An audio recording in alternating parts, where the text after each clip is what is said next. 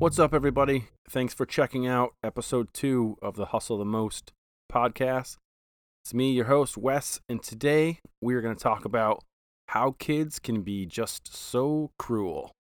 I think as adults, we have a very different perspective on what's cruel and kind of what's not. But I'm sure that if you think back when you were a kid, you can remember more than a few times where you were cruel to someone, or maybe someone was cruel to you, so, we have all had these amazing ideas at one time or another. Some people have amazing ideas that lead to something totally awesome and change the world, like creating an MP3 player or color printing or something revolutionary. But sometimes ideas go the other way and they're life altering, and sometimes it's for the absolute worst. I think that in today's world, this is simply what's called a fail and this is how all those amazing fail videos are made, where 10 seconds in, our feet kind of start sweating and we're cringing in some way or another. And we try to watch some guy do a flip off a ladder and go to an above ground pool, and it just goes horribly wrong. This is kind of that scenario and that story. The story about me and when I was 10 years old, still kind of still in the flea market days. And uh, I had this amazing idea that would end up changing my entire life. Life altering decisions here we're talking about. And my idea was that I was going to try to ride my skateboard down the sidewalk on my knees. I've done this many other times, kind of around the driveway, uh, around front of my house. It was always fun, no big deal. Uh, now I realize that this doesn't sound like something completely crazy or anything pushing the bounds of amazingness like uh, Evel Knievel or anything like that. But uh, the 10 year old me uh, would beg to differ. And uh, so here's what happened. So I was cruising down the sidewalk and I had one knee on my board and I was pushing with the other leg. I wasn't going, I wasn't going super fast, but you know, it's fast enough. And I was about three houses down from mine where there was these set of bumps on the sidewalk. And I knew these bumps really well. Uh, we weren't, I guess we were friends, maybe not. Um, but we, there were two of them, and the they were kind of like sidewalk squares that kind of had a, a downward angle to them. And I'd rode over these things on my bike thousands of times before. Um, sometimes jumping them, sometimes I would run and jump them, like they were just there. And these two bumps changed my life for the absolute worst. So I saw them coming, and I was cruising along, and the first bump was smaller, kind of the smaller of the two bumps. And I saw it coming and I did a quick kind of like pop a wheelie and went right over the first bump, no problem. The second bump was a little bit bigger. It kind of came up quicker than I guess I thought it was going to come up, and I didn't really have time to, to pop a wheelie. And my skateboard hit that bump head on, and I went sailing into the air. Uh, I flew about f- three feet, three to four feet, and landed directly on my face. We're talking sidewalk, to teeth. Yeah, it was absolutely awful.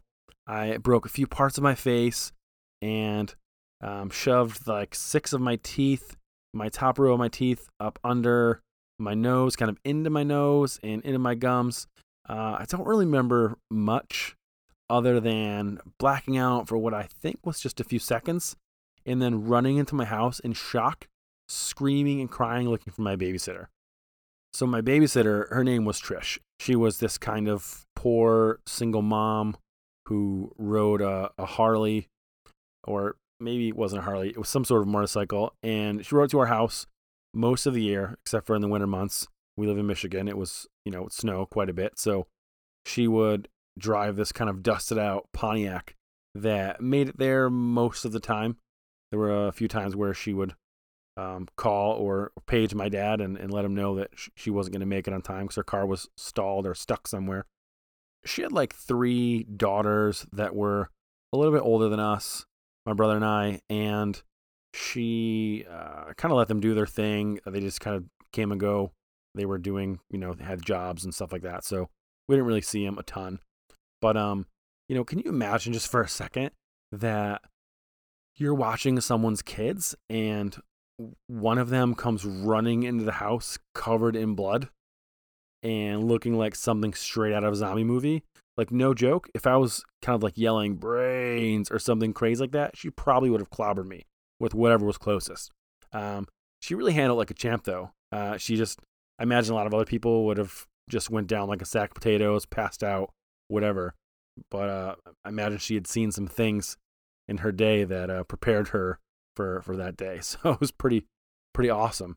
Um, my recovery from that was pretty quick. And I was back in school in kind of just under a week with a bunch of wiring in my mouth and my jaw, and I actually had a cast on all of my front teeth. And uh, I didn't know that putting a cast in your mouth was a thing until I woke up and looked in the mirror and saw it sitting there in my mouth attached to a very industrial looking shiny metal wire that kind of span across the top of my mouth. And uh the cast kind of looked very kind of smooth like a like a pink piece of bubble gum that was kind of rough kind of if you run your tongue across it it would it'd be kind of rough feeling. It's kind of like licking a like a now and later that wasn't wet just kind of like sandpapery kind of feeling. It was really odd feeling i think. I think i had in my mouth for probably about six weeks and once the cast came off, um, my teeth were still pretty much a mess. They were facing all different directions. Some of them were up farther than others, and some of them stuck out farther than others. Um, it kind of looked pretty uh pretty bad, and uh, it was kind of a mess. Uh, I was not as ugly as Sloth in the Goonies, but I was definitely feeling like him for sure. Here I am. Not only you know was I a poor kid and had holes in my roof, but now I had a grill on my face that looked like I'd eaten rocks for breakfast every morning for probably all my life. This is really where I learned about how cruel kids can really be. And, uh, you know, I had plenty of friends growing up. I had plenty of friends that I hung out with and played sports with. And I was pretty coordinated. I could play all the sports and it was, it was good. So kind of had that going for me. But, you know, my friends were, were pretty cool with me looking kind of messed up. They knew what happened, so they were, you know, okay with it. I was friends before, and they'll be friends after that. But you know, they've been my friends for a long time. You know, was and they were fine with it. But it was really the other kids that I wasn't really friends with that just kind of tore me down. We did not have money, as I mentioned before uh, in episode one. You learn a little more about that, but we didn't have money to fix teeth, and so we just kind of had to roll with it. And, you know, I'm sure it's like this everywhere, but, you know, kids make fun of kids. And, and where I went to school in Flint, it was open season on anyone for pretty much anything. I mean, if you were poor, if your mom made your clothes, if you wore imitation Adidas, or you had bad skin, or crazy hair, or your parents were trashy, like whatever it was, it didn't matter. Anyone was ammo for anyone all the time. Um, and now me, I just had one more target for people to aim at. Uh, I got it bad and it hurt a lot. I kind of went from being this cute, extroverted kid that would talk to anyone about anything to this broken faced, teethed introvert with no confidence, zero confidence. I was afraid to open my mouth for any reason. I didn't want to talk. I didn't want to laugh. Definitely didn't want to smile for photos. Uh, I had no confidence. And I think when you're hustling or, or talking or selling or any of those things, I mean, confidence is everything. And I had no confidence. I had to find a workaround. Uh, I really had to learn a different way to be me, which sounds kind of strange.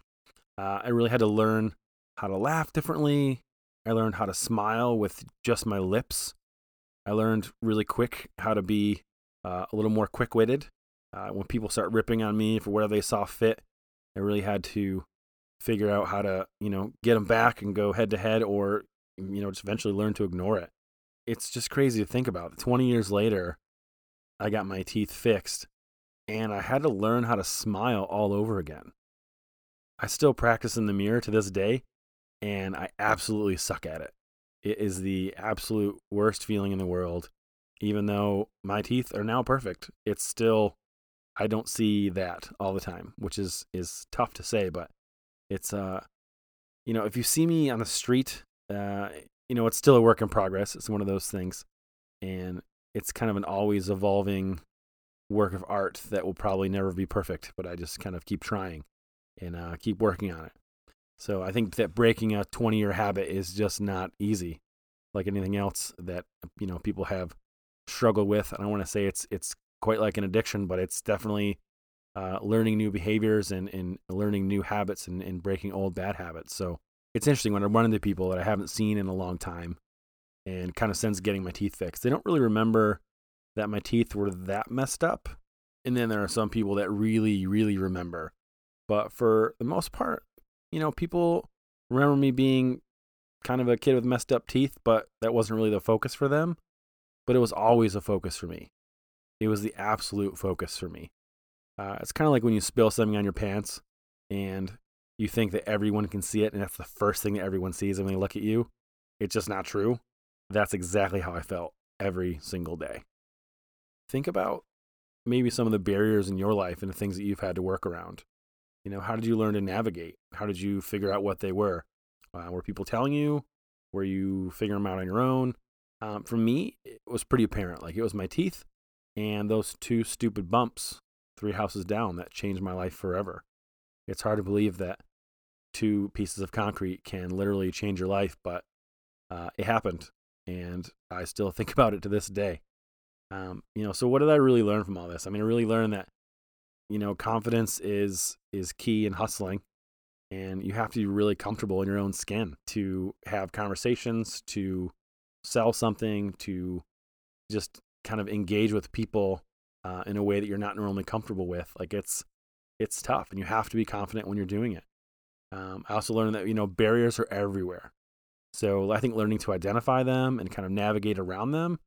Um, you know, what are some barriers that you face? You know, how'd you learn to navigate around them?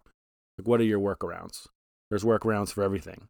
This is how new products are invented every single day, because someone couldn't open a jar of pickles, or someone couldn't uh, keep things from getting freezer burned, this is how new things are created every single day. We see the infomercials all over Instagram, all over Facebook. A little less on TV now. People seem to watch that a little less. Um, you know, I think that a big thing that I really learned from this is, especially as an adult, I mean, it sounds silly to say, but you really have to choose your words wisely. You know, most of us have some things about ourselves that we're not super, super 100% stoked on. I mean, you know, be nice. You know, don't be that person that uses someone's insecurities to tear them down. I mean, when you do that, when anyone does that, no one wins. There is no winner that walks away from that conversation or that interaction going, yes. It just, it doesn't happen. So that's all I got for this one. I want to thank you guys as usual for tuning in and checking out the Hustle the Most podcast. This was episode two. And as always, check out more stories and photos and connect with us at hustlethemost.com. We'll see you on the next one.